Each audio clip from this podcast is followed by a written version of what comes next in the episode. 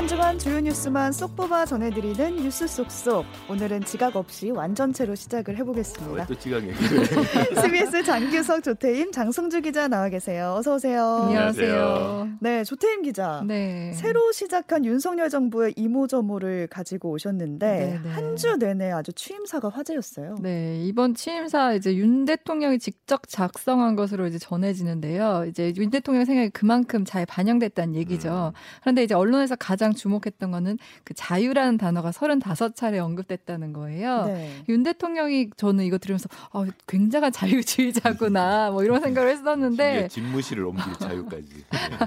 근데 윤 대통령의 대선 과정에서도 이제 가장 감명 깊게 읽은 책으로 밀턴 프리드만의 선택할 자유를 꼽았었고요. 음. 또 존 스튜어트 밀의 자유론 등의 책을 이제 추천하기도 했었어요. 음. 또 일화를 보니까 원래 경제학을 전공하려고 했었는데 그 밀의 자유론을 읽고서는 법학으로 전공을 바꿨다고 해요. 음. 그러니까 이제 그만큼 어떻게 보면 자유론 좀 심취했었던 것 같고 네. 그 고향 친구로 알려진 정진석 국민의힘 의원도 윤 대통령에 대해 그 2020년 인터뷰를 보면은 존 스튜어트 밀의 자유론은 심취했던 사람이다. 그때도 그렇게 평을 했더라고요. 음. 그리고 또 찾아보니까 검찰총장 취임사나 또 물러나면서도 자유민주주의를 지키는데 역량을 집중하겠다 이런 말들을 많이 했더라고요. 아마 그 기저에 자유론적 사고가 좀 많이 깔려 있는 것 예. 같아요. 네. 네. 그래서 자유가 35번이나 들어가지 않았나 싶었는데 네. 네. 또 눈에 띄는 게 있었나요? 또 눈에 띄는 건 이제 같은 맥락에서 이제 빠른 성장, 빠른 성장으로 우리 사회 갈등이나 양극화를 해결해야 한다는 말을 했는데 음. 전 사실 이거 보면서 예전에 왜 70년대 성장론 이럴 때 낙수 효과 이런 것도 생각이 음, 나더라고요. 옛날에 이명박 전 대통령이 그 낙수 효과 얘기를 많이 하셨죠. 이명박 전 대통령도. 네. 그래서 이게 성장을 하면은 그 물이 떨어지는 그 낙수를 받아서 밑에 이렇게 좀 서민들도 잘 살게 된다 이런 음. 건데 음.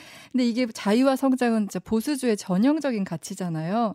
전임 문재인 대통령이 소득주도 성장이나 네. 뭐 분배 네. 그리고 최저임금 1만 원 공약을 했던 것과는 확연히 이제 차이가 느껴졌습니다. 정권이 바뀌었네요. 네.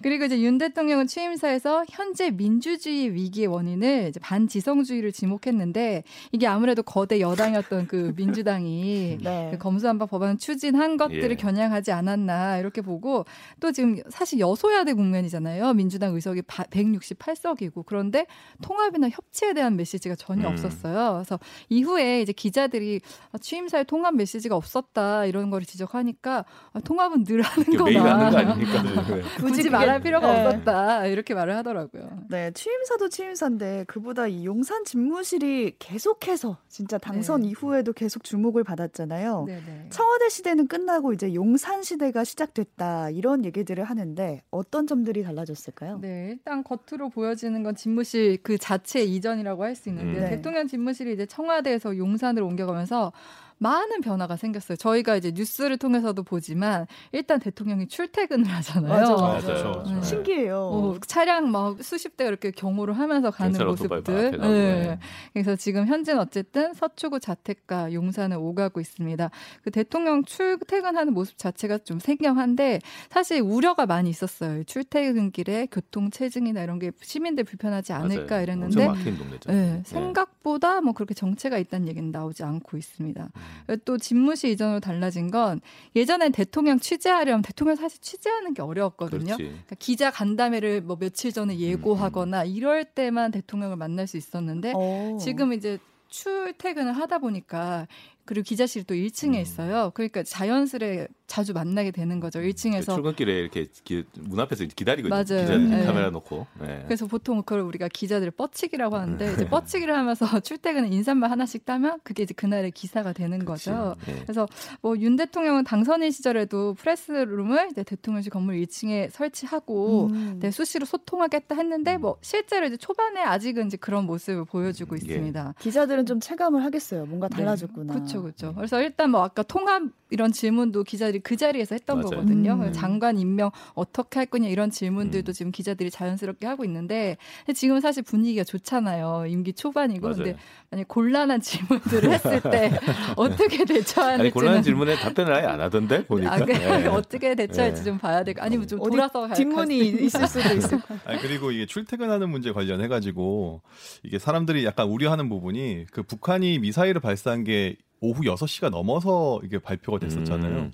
그러니까 이제 대통령께서 직접 그 회의를 주제를 못 하고 비서실장 주제로 그 안보 회의를 개최를 했더라고요. 또 사람들이 음. 아 그럼 대통령이 퇴근하고 나서 어, 그렇네. 네. 네. 출근하셔야 돼. 워라벨을 워낙 지키시느라고 이거를 못한 거냐? 아니면은 또 왔다 갔다 하면 그걸 또 교통 통제를 한 번 더 해야 되니까 그쵸. 그거를 그럼 포기를 한 거냐? 약간 음. 뭐 이런 거에 대해서 설왕설래를 하더라고요. 비상시국에 바로바로 오기는 좀 힘들겠어요. 네, 네. 그 지휘 통제소에. 네, 아무래도 그 음. 그 요, 지금 옮기려고 하는 거잖아요. 외교장관 네. 공관으로 지금 옮기려고 하는데 옮기더라도 옮기더라도 움직여야 되잖아. 네. 그렇죠. 상황이 크게 달라지지 않을 것 같은 좀 느낌 들더라고요. 음. 네, 또 마침 또 딱 미사일을 발사를 맞아요. 해서 네. 앞으로 좀 보완이 필요해 보이고요. 음. 수석 비서관 회의 모습도 공개가 됐어요. 네, 그것도 이제 막 이렇게 의자 기대서 자켓 하고 뭔가 좀 자유롭게 대화하는 사진이 이렇게 공개가 됐는데 그 윤 대통령이 그날 그 자리에서 이제 회의는 우리 프리스타일로 하자 그렇죠. 이렇게 얘기를 네. 했는데 이제 말미에는 집무실에 앉아있지 말고 구두발 달토로 일해라 이런 메시지를 그렇죠. 던져서 구설 막 돌아다니라고. 어, 약간 네. 직장 상사 느낌 있잖아요. 어, 퇴근을 해 이러면서 부장은 퇴근 안 하고 편하게 있고. 편하게 해 이러는데 나중에는 야 열심히 해라. 네, 그런 모습. 어쨌든 지금까지는 좀 소탈하고 소통하는 모습을 보여주고 있습니다. 네. 또 취임 후에 윤석열 대통령의 1호 안건이 뭐냐, 뭐가 음. 될 거냐 관심이 많았는데 한덕수 국무총리 임명 동의안을 1호 안건으로 결재를 하면서 네. 민주당에서 아주 거센 비판을 받았어요. 그렇죠. 민주당에서는 지금 한덕수 총리 인준에 대해 이제 부적격하다는 입장인데 네. 이 임명 동의안을 1호 안건으로 하니까 당장 선전포고하는 거다 이런 음. 반응이었고, 그러니까 왜 굳이 갈등의 소지가 있는 거 이렇게 좀 상징적인 1호 네. 안건으로 했냐 이런 말인 거죠.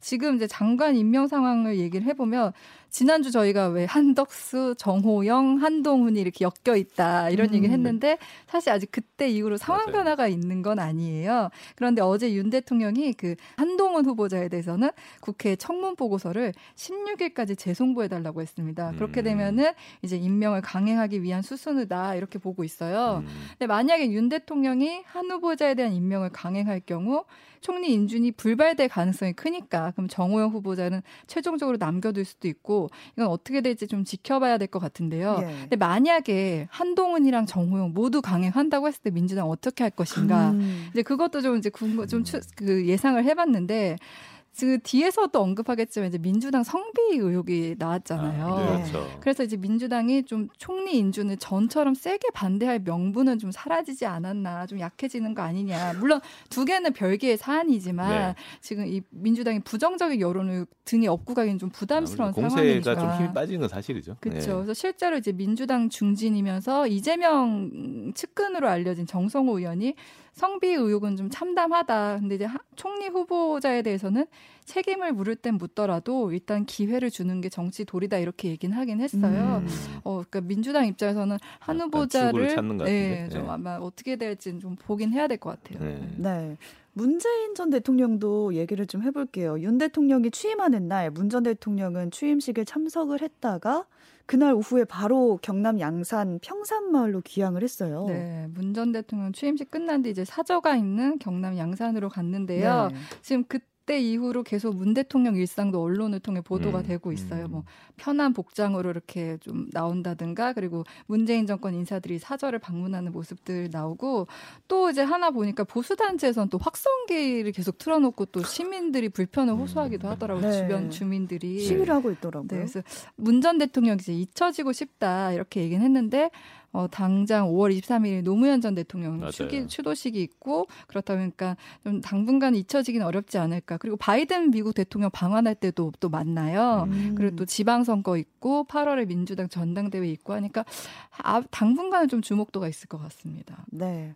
그리고 민주당 소식도 좀 짧게 보겠습니다. 앞서 말씀하셨지만 민주당에서 지방선거를 앞두고 불미스러운 일이 터졌습니다. 네, 민주당 삼선 의원으로 이제 정책위의장까지 거친 요직을 거친 박완주 의원이 성비위 사건으로 당에서 제명이 됐어요. 네. 그러니까 뭐 2차 가해 등의 우려로 지금 피해 사실이 공개되진 않았는데 그 피해자가 당 젠더 폭력 신고 상담센터에 사실을 신고하자 박 의원이 이 피해자 의원 면직을 시도했다는 게 알려지면서 음. 이제 민주당에서는 강력한 당 차원 징계가 필요하다 이러면서 제명을 결정한 거거든요. 제명은 이제 당내에서 할 수 있는 최고 징계입니다. 음. 근데 이외에 김원희 의원 같은 경우는 김원희 의원 보좌관의 성폭행 사건이 있었고 아이고. 이 과정에서 2차 가해 등도 있었다 이런 내용이 보도되기도 했고요.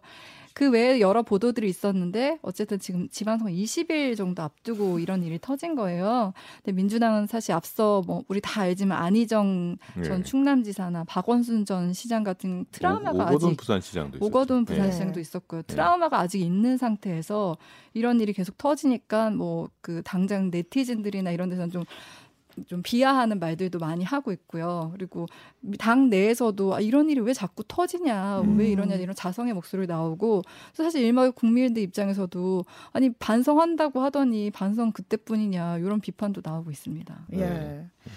자, 다음 장규석 기자. 네. 오늘도 우울한 이야기를 가지고 오셨어요. 아, 예. 오늘은 처음에는 그래도 조금 즐거운 듯 하다가 예, 네. 예, 우울하게 빠지는 얘기입니다. 아, 즐거웠다 예. 우울해지는 레퍼토리. 돌림 노래 같아요, 매주. 저는 네. 그냥 캐릭터를 고정하기로 했어요. 우울한 쪽으로. 네. 정부가 59조 4천억 원의 추경 예산안을 국회에 올렸다는 얘기로 시작을 해볼까요? 네. 윤석열 정부 첫 임시 국무회의가 지난주 목요일에 열렸습니다. 여기서 코로나19 손실 보상을 위한 추가 경정 예산안이 심의 의결됐고요. 이제 국회로 올라갔어요. 네. 어, 예산 규모는 59조 4천억 원입니다. 사실 뭐 그동안 뭐 몇 조 몇 조 하니까 별로 이렇게 감이 안 네, 오는데. 네, 감이 안 잡혀. 음, 어, 우리 앵커께서는 재난지원금 받았죠? 네, 저 카드로 받았었는데 기분 네. 되게 좋더라고요. 네. 2020년에 처음으로 전국민 재난지원금을 지급했는데 그때 3차 추경인데 그때 규모가 35조 천억 원입니다. 35조? 예. 그러니까 전 국민한테 다 줬는데 35조 원 썼어요. 음. 근데, 지금, 근데 지금 59조 원이에요. 24조 원 더 많죠. 오. 추경 예산으로는 그 우리나라 건국 이후 역대 최대입니다. 오. 올해 예산이 607조인데요.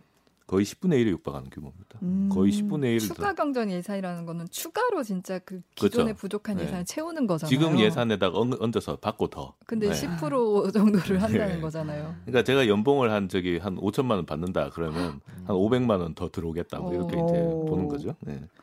자, 전 국민한테 1인당 100만 원씩 나눠주면 어, 51조 원 정도 들어갑니다. 아, 이렇게 들으니까 와닿네요. 그러니까 전 네. 국민이 100만 원씩 받아도 남는다. 받아 돈이 남아요. 네. 네. 그 정도 돈인데 자, 이 자금 어디다 쓰냐? 소상공인 지원하는 데 씁니다. 최소 이제 600만 원은 주겠다. 그다음에 업종별로 이제 뭐 피해 정도를 봐서 최대 1000만 원까지 준다. 요거 하는데 예산의 한 70%가 정도 들어가고요. 음. 나머지는 뭐 저소득층 또 특수형태 고용 근로자, 법인 택시기사, 문화예술인 이래서 뭐 100만 원에서 200만 원 정도 지원금을 준다고 했어요. 네. 어, 여기에다가 소상공인들한테는 이제 신규 대출 또 저금리 대출로 갈아타는 지원 뭐 이런 금융 지원책까지 내놨습니다. 그래서 이 엄청난 규모의 돈은 중요한 게 어디서 나냐 하는 그렇죠. 거잖아요. 네. 근데 국채 발행을 안 하고 그러니까 빚을 안 내고 이게 가능하다라고 기획재정부에서 네. 발표를 했습니다. 진짜 그 돈이 하늘에서 뚝 떨어졌어요 지금. 어떻게 된 건가요? 예. 어, 기재부는 원래 이 나라의 곳간을 책임지고 있는 음. 재정을 담당하는 부서입니다. 엄청 깐깐해요. 예. 네. 문재인 정부 때도 그 추경 편성할 때마다 아 이거 우리 재정 건전성에 문제가 어. 있습니다 하고 계속 제동을 걸었어요 그동안 홍남기 부총리가 진짜 엄청 싸웠거든요 국회에서 그때 민주당 네. 의원들도 홍남기 그 총리 질타 네. 진짜 많이 네. 했어요 눈에 가시였죠 완전히 음. 하다 실제로 추경 규모가 계속 줄었어요 원래는 뭐 그 문재인 정부 때도 뭐 50조 원을 하자 얘기했다가 뭐 그게 나중에 30조 원 10조 원을 줄고 뭐 이런 식으로 됐었는데 사실 이게 정상입니다 음. 사실 그 재정을 관리하는 측면에서는 보수적이 될 수밖에 없어요. 우리 가계부 쓰는 엄마한테 용돈 달라고 그래봐요. 안, 안 주죠. 네. 왜 쓸 건데? 어디다, 어디다 쓸, 건데? 건데? 어, 무엇 건데? 이렇게 엄청 감시하잖아요. 그런 역할을 하는데 기재부입니다. 네. 어, 근데 갑자기 그 엄마가 야 올해 월급 더 들어올 것 같으니까 더 써. 이러면 더 들어온 게 아니라 더 들어올 것 같으니 써라. 그래서 바로 백화점 가는 거예요 지금. 아. 네. 그런 상황입니다. 자 정부에서는 보통 매년 7월 달에 예산을 짜요. 그 다음 네. 해 예산을 여기에서 이제 세수도 이제 계산을 하는데 세금 수입을 계산하는 식이 있습니다. 상당히 복잡한 식이지만 세 국세청하고 여기 이제 뭐 여러 가지 어, 기관들하고 협의를 해서 수입을 계산을 해가지고 아 내년에는 요 정도 수입이 들어오겠다 계산을 미리 해요. 네. 그리고 요 정도 예산이 들어올 테니까 아, 지출은 요 정도 하면 되겠다 이런 식으로 해서 이제 예산을 짜게 되는데 어 그래서 이제 올해 세수가 343조 원 정도 들어오겠다 이렇게 예상을 해서 예산을 짰습니다. 근데 이번에 추경 예산을 발표하는 과정에서 아 올해 세수가 343조 원이 아니고 396조 원입니다. 이렇게 어, 얘기를 한 거예요. 갑자기 53조 3천억 원이 더 들어올 거라고 어. 예상을 해버린 거예요. 그래서 아 그래서 추경 이거 59조 원 저 해도 괜찮습니다. 이렇게 얘기를 한 거예요. 근데 그러면서 이제 왜 그랬냐 그랬더니 음. 아 작년에 올해 들어서 경제 상황이 너무 복잡하고 예측 불가라서 그때 예상했던 거하고 완전히 좀 달라가지고 세금이 더 많이 들어올 것 같아요. 이렇게 얘기를 한 거예요. 그럼 앞으로도 예측 불가한 거 아닌가요? 그렇죠. 근데 기재부 설명을 하면 지금 경제 상황이 워낙 불확실한데 어떻게 올해 들어올 세금 50조 더 늘어날 거라고 예상을 정확하게 할 수 있겠습니까? 음. 예. 그래서 이게 좀 지금 논란거리예요. 음. 그래서 이게 좀 의문도 들고 네. 국회에서도 네. 민주당에서도 야 이거 우리 때는 돈 없다고 난리더니 왜 이제 와서 갑자기 돈이 하늘에서 뚝 떨어졌냐. 네. 뭐 올해 어. 하반기에 뭐 경제 위기가 온다는 네. 그런 계속 안 좋은 소식들이 들어오고 있는데도 불구하고 이 세수가 더 늘어난다는 것 자체는 지금 경제가 괜찮다는 음. 시그널로 아, 그리고 또 얘기를 들어보니까 이게 그 지금 많이 들어오는 세금이 법인세 근데 음, 법인세는 네. 일단은 확정이 돼 있는 거기 때문에 들어와요. 예상대로. 들어오는데 법인세가 생각보다 많이 들어왔어요. 어, 그 다음에 들어온 게 이제 양도소득세인데 그게 뭐냐면 부동산입니다, 음, 부동산. 네. 근데 지금 당장 5월부터 부동산, 다주택자 부동산 양도세 완화해주기 시작했잖아요. 네. 그 다음에 지금 또 보유세도 지금 내려주겠다고 음. 얘기했고 음. 그러면 세금이 과연 예측만큼 들어올까? 이 부분도 음. 예상을 해봐야 되고 그렇죠.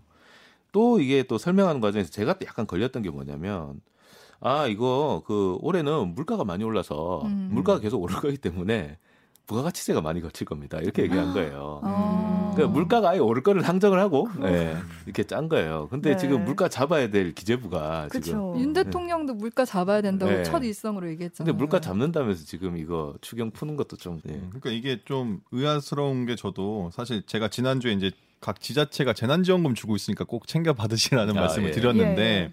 이번에 정부에서도 또 돈을 푸는 거잖아요. 네. 이게 뭐 지방 선거를 앞두고 서로 약간 경쟁적으로 지금 하는 느낌이 좀 들, 들기도 음, 하고 음, 음. 뭐 다른 것보다 미국이 지금 긴축 기조를 가져가면서 전 세계의 어떤 경제 위기나 이런 것들이 계속 예측이 되고 있는 음, 음 상황에서 우리는 이제 거꾸로 역행해서 돈을 계속 이렇게 이런 식으로 음. 풀면 네. 경제 위기를 과연 우리가 어떤 식으로 가겠다는 건지 좀 걱정이 걱정이 많습니다. 그렇죠. 네. 물가가 더 오를 네. 것 같아요. 어쨌든 네. 이렇게 풀기로 해버리면서 천문학적인 규모의 돈이 시중에 풀리는 거잖아요. 그렇죠. 네. 물가를 더 자극할 수도 있다 이런 우려가 사실 나오고 있어요. 맞습니다. 예. 우리나라 전 국민한테 1인당 100만 원씩 줬다고 생각해봐요. 음. 자, 이 돈이 시중에 음. 다음 달에 풀립니다. 예, 풀리면 통화량이 크게 늘어나서 또 어떻게 돼요? 돈이 많이 늘어나면 돈의 가치는 떨어지고 물건 가격 올라갑니다. 제가 그렇죠. 이거 지난주 지지난부터 계속 이 네. 얘기만 하고 있는 거예요. 돌림 노래. 예. 그러니까 결국 물가가 상승한다는 얘기입니다. 예. 근데 그래서 지금 한국은행이 물가 상승이 너무 심각하니까 지금 금리를 계속 올려서 이제 물가를 잡으려고 지금 하고 있고요. 네. 어 그래서 지금 금리를 올리니까 이자 부담이 계속 늘어나요. 음. 네. 근데 중앙은행이 금리 인상으로 이제 통화량을 계속 줄여 나가고 있는데 정부가 갑자기 돈을 막 풀어 네. 이렇게. 자 이렇게 되면 어떻게 됩니까? 이게 금리는 올렸는데 물가는 안 잡히고 음. 어, 이자 부담 만 들어. 그렇죠. 네. 이거 완전 더블 고통 아닙니까? 네. 네. 게다가 지금 원 달러 환율이 달러당 1,300원대 왔다 갔다 하고 있어요. 지금 1,290원 뭐 왔다 갔다 네. 하고 있는데 수입 물가가 지금 엄청나게 올랐습니다. 네. 예. 그러니까 뭐 직구 같은 거 이런 거 할 때 이제 돈 많이 줘야 되고 음.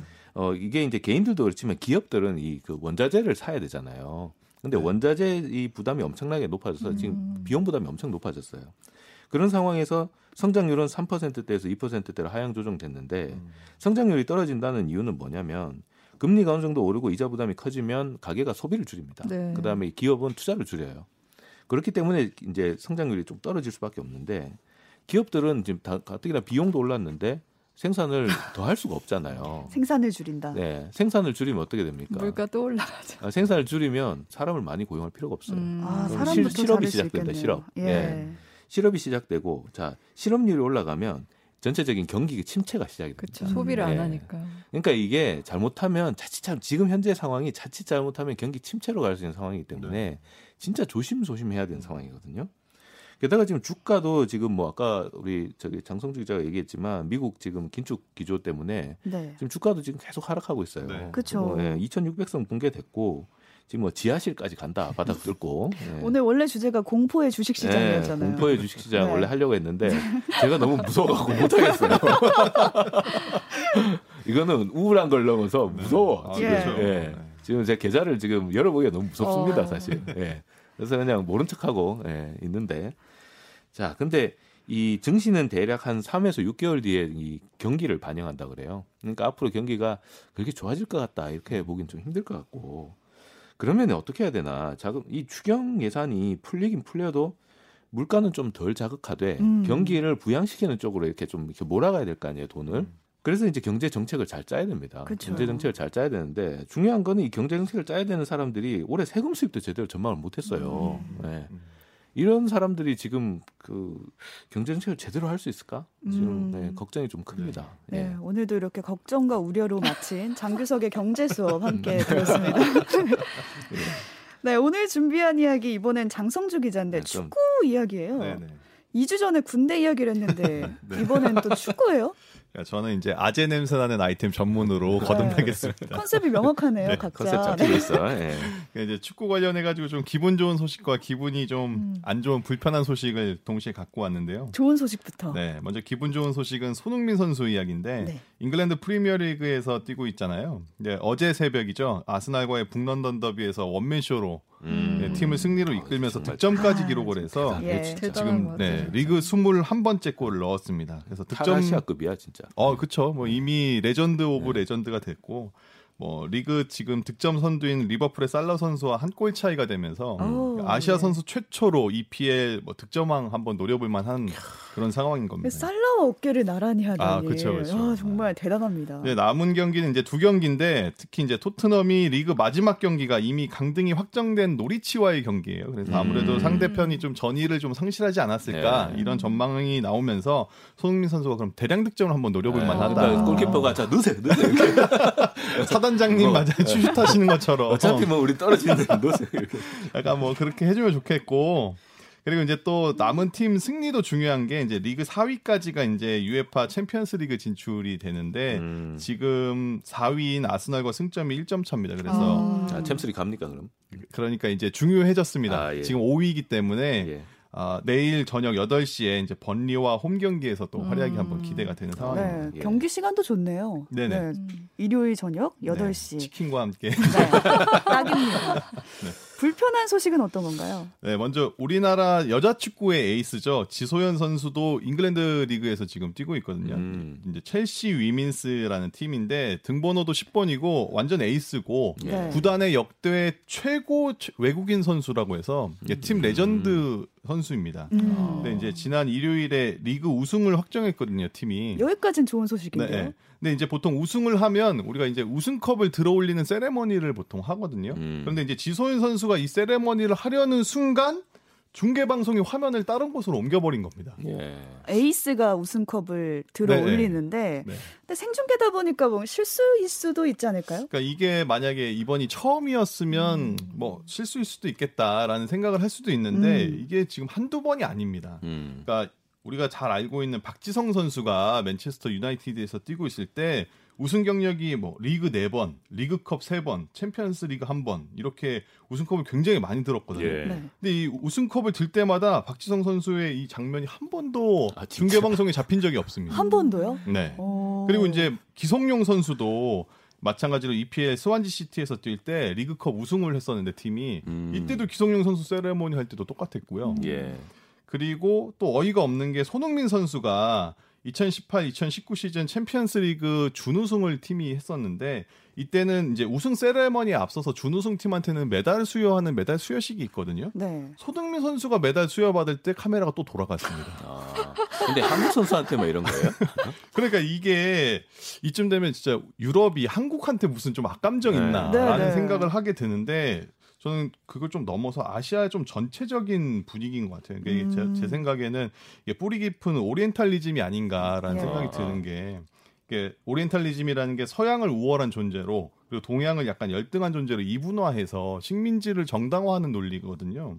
근데 이게 지금까지도 계속 고스란히 남아 있는 모습인 것 같은 게 네. 일본의 오카자키 신지라는 선수가 있는데 레스터 시티에서 뛸 때 2015-16 시즌에 또 리그 우승을 했거든요. EPL 우승을 했을 때 이 선수가 굉장히 또 활약도 되게 잘했어요. 좋았어요. 음, 음. 그런데 리그 우승컵 세레머니를 할 때 오카자키 신지 선수 때 또 passing을 돌아가 아, 네. 활약을 했는데도. 네. 그리고 우리나라 이제 황희찬 선수와 오스트리아 리그 이제 잘츠부르크에서 함께 뛰면서 이제 유명해진 미나미노 타쿠미 선수도 네. 지금 리버풀에서 뛰고 있는데 리버풀이 리그컵을 우승했을 때도 이 미나미노 선수가 우승컵을 딱 들어올리는 순간 화면이 돌아갔습니다. 야, 뭐 아. 뭐 거의 그 그냥 그 룰이네 룰. 그러니까요. 네. 이 정도면 누가 봐도 그냥 Asian passing이다라고 네. 생각할 수 있을 것 같아요. 그러니까 이게 특히 이제 EPL 같은 경우는 경기하기 전에 선수들이 이제 운동장에서 무릎을 꿇고 흑인의 생명도 중요하다. Black Lives 음.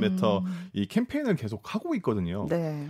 그러니까 흑인에 대한 인종차별 문제는 굉장히 큰 사회적 문제로 받아들이고 있는 반면에 음. 아시아인에 대한 어떤 차별 문제는 음. 좀 상대적으로 좀 이렇게 심각하게 받아들이지 않는 모습인 음. 것 같아요. 그래서 음. 서방에서는 또 그 나치의 문장인 하켄크로츠 같은 경우는 전범 문양이라고 해서 굉장히 심각한 문제로 음. 받아들이는데 반면에 우길기 같은 경우는 크게 사, 뭐 신경 안 쓰고 무슨 네. 네, 몸에 문신을 한다든지 아니면 네. 포스터에 사용한다든지 음. 굉장히 종종 화명을 잡히죠. 네, 그렇게 하거든요. 음. 그러니까 뭐 물론 이거는 일종의 어떤 교육 문제 라고도 볼 수 있을 것 같고 또 2차 세계 대전을 유럽은 이제 직접 본인들의 영토에서 겪었는데 상대적으로 좀 지리적으로 멀리 떨어져 있던 태평양 전쟁에 대해서는 관심이 좀 부족하다. 라고 이해를 해보려고 노력은 해볼 수 있을 것 같습니다. 그, 그럼에도 불구하고 이런 식으로 우승 세레머니 할 때마다 이렇게 아시아에 대한 어떤 차별을 노골적으로 보여준다는 것 자체가 네. 좀 상식적으로 좀 납득이 잘 안 되더라고요. 음. 한 번도 아니고 계속해서 이렇게 아시아인에 대한 끈질긴 차별을 보여주고 있는 건데 우리도 음. 끈질기게 문제 제기를 그러니까 이어가 봐야겠습니다. 제가 나름 등치가 한 덩치 하는데 저도 스페인에 놀러 갔을 때 어, 길에서 어깨빵을 당해가지고 굉장히 당황했던 적이 있거든요. 네, 네 스스로도. 아, 쟤는 어 아시아인인데 등치가 크네 하면서 한번 붙어볼까 그렇게 해본 거 아니야? 네, 아 깜짝 놀랐습니다. 근데 제가 이렇게 영국에 있을 때 보면 네. 제가 영국도 살아보고 미국도 살아봤는데 네. 확실히 그 영국이 인종차별이 더 심해요. 네. 왜냐하면 미국은 어차피 이민자 국가고 네, 네. 온 그렇죠. 세계 나라 사람들이 다 모여 사는 데라 교육이 정말 철저합니다. 음. 네. 다문화에 다문 다문화 다인종에 음. 대한 네, 교육이 정말 철저하고 인종차별도 완전히 그 죄악시 되는 분위기인데 어.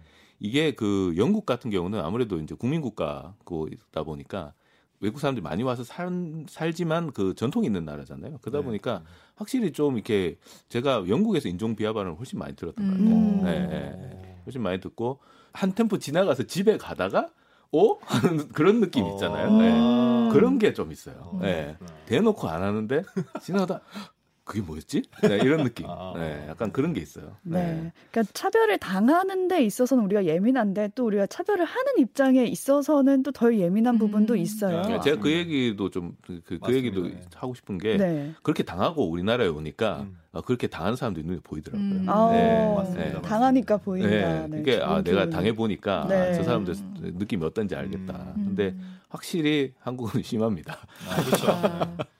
아. 우리는 어렸을 때부터 교육을 단일 민족, 한 민족, 네. 한 핏줄 이렇게 배우잖아요. 음. 네. 네. 이제 다문화 사회가 됐으니까요. 차별에 대해서 좀 더 민감해져야 되지 않나라는 음. 생각을 해봅니다. 여기까지 뉴스 속속 장규석 조태임 장성주 기자와 함께했습니다. 고맙습니다 감사합니다. 감사합니다.